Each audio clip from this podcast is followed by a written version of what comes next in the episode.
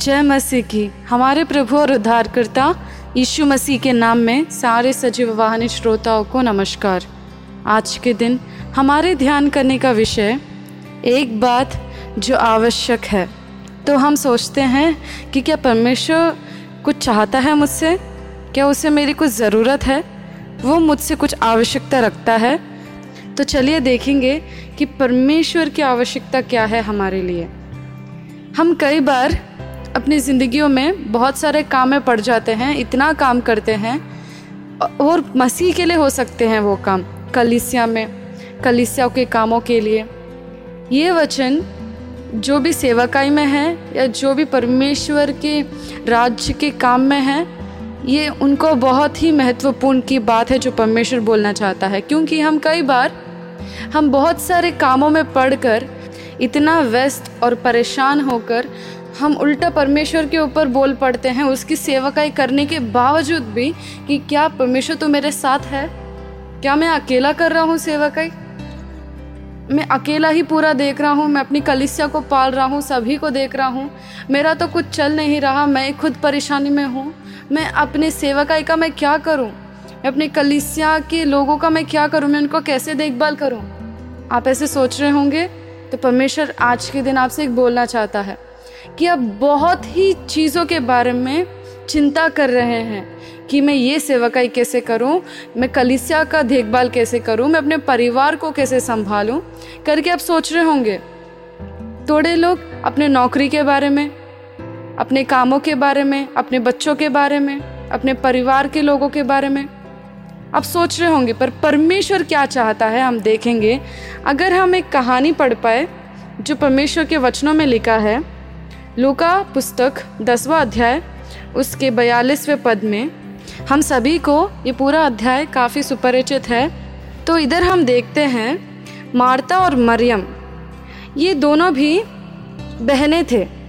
अगर हम उसके पहले के पद में देख पाए तो इस तरीके से लिखा है, मरियम नामक उसकी एक बहन थी, वह प्रभु के चरणों में बैठकर उसका वचन सुनती थी, परंतु मार्ता सेवा करते करते घबरा गई। और उसके पास आकर कहने लगी, हे प्रभु, क्या तुझे कुछ भी चिंता नहीं कि मेरी बहन ने मुझे सेवा करने के लिए अकेले ही छोड़ दिया है? इसलिए उससे कहे कि मेरी सहायता करे। प्रभु ने उसे उत्तर दिया, मारता, है मारता तो बहुत बातों के लिए चिंता करती है और घबराती है, परंतु एक बात आवश्यक है और उस उत्तम बाग को मरियम ने चुन लिया है, जो उससे छीना नहीं जाएगा। तो आज के दिन आप भी इस मार्ता की तरह बहुत ही काम कर रहे होंगे, बहुत ही सारी घबराहट, चिंता ले रहे होंगे।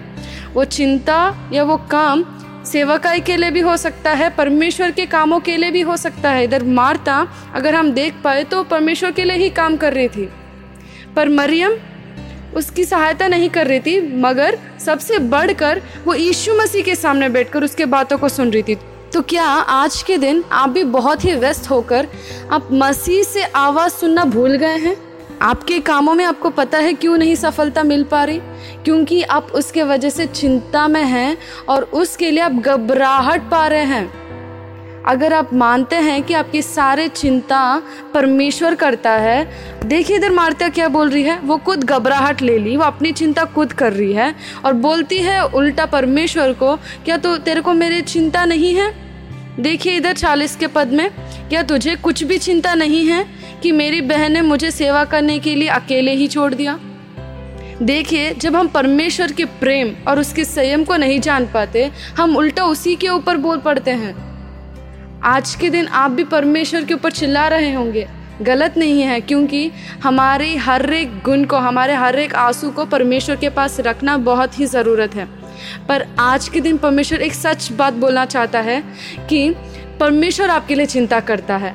आप चिंता करने की ज़रूरत नहीं है। आपको घबराहट में रहने की ज़रूरत नहीं है।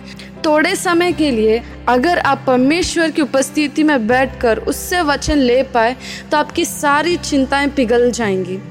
आप जानते हैं परमेश्वर की उपस्थिति में पहाड़ भी पिघल पड़ते हैं। तो आपकी समस्या कितनी सी है और आपकी परेशानी कितनी सी है? आपके सारे कामों को परमेश्वर के वचन से चलना सीखे क्योंकि परमेश्वर बोलता है, ये बात मुझे आवश्यक है।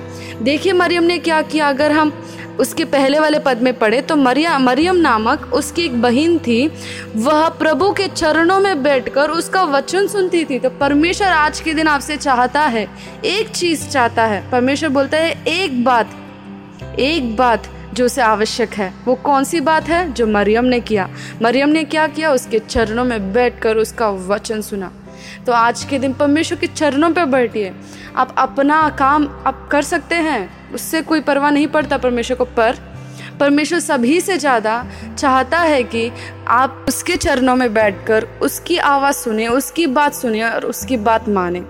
तब आपकी सारी कामों में परमेश्वर सफलता देगा और आपका सर ऊँचा उठाएगा। तो एक चीज़ जो आवश्यक है, वो यही है कि आप प्रभु के चरणों में बैठकर उसका वचन सुनते रहे।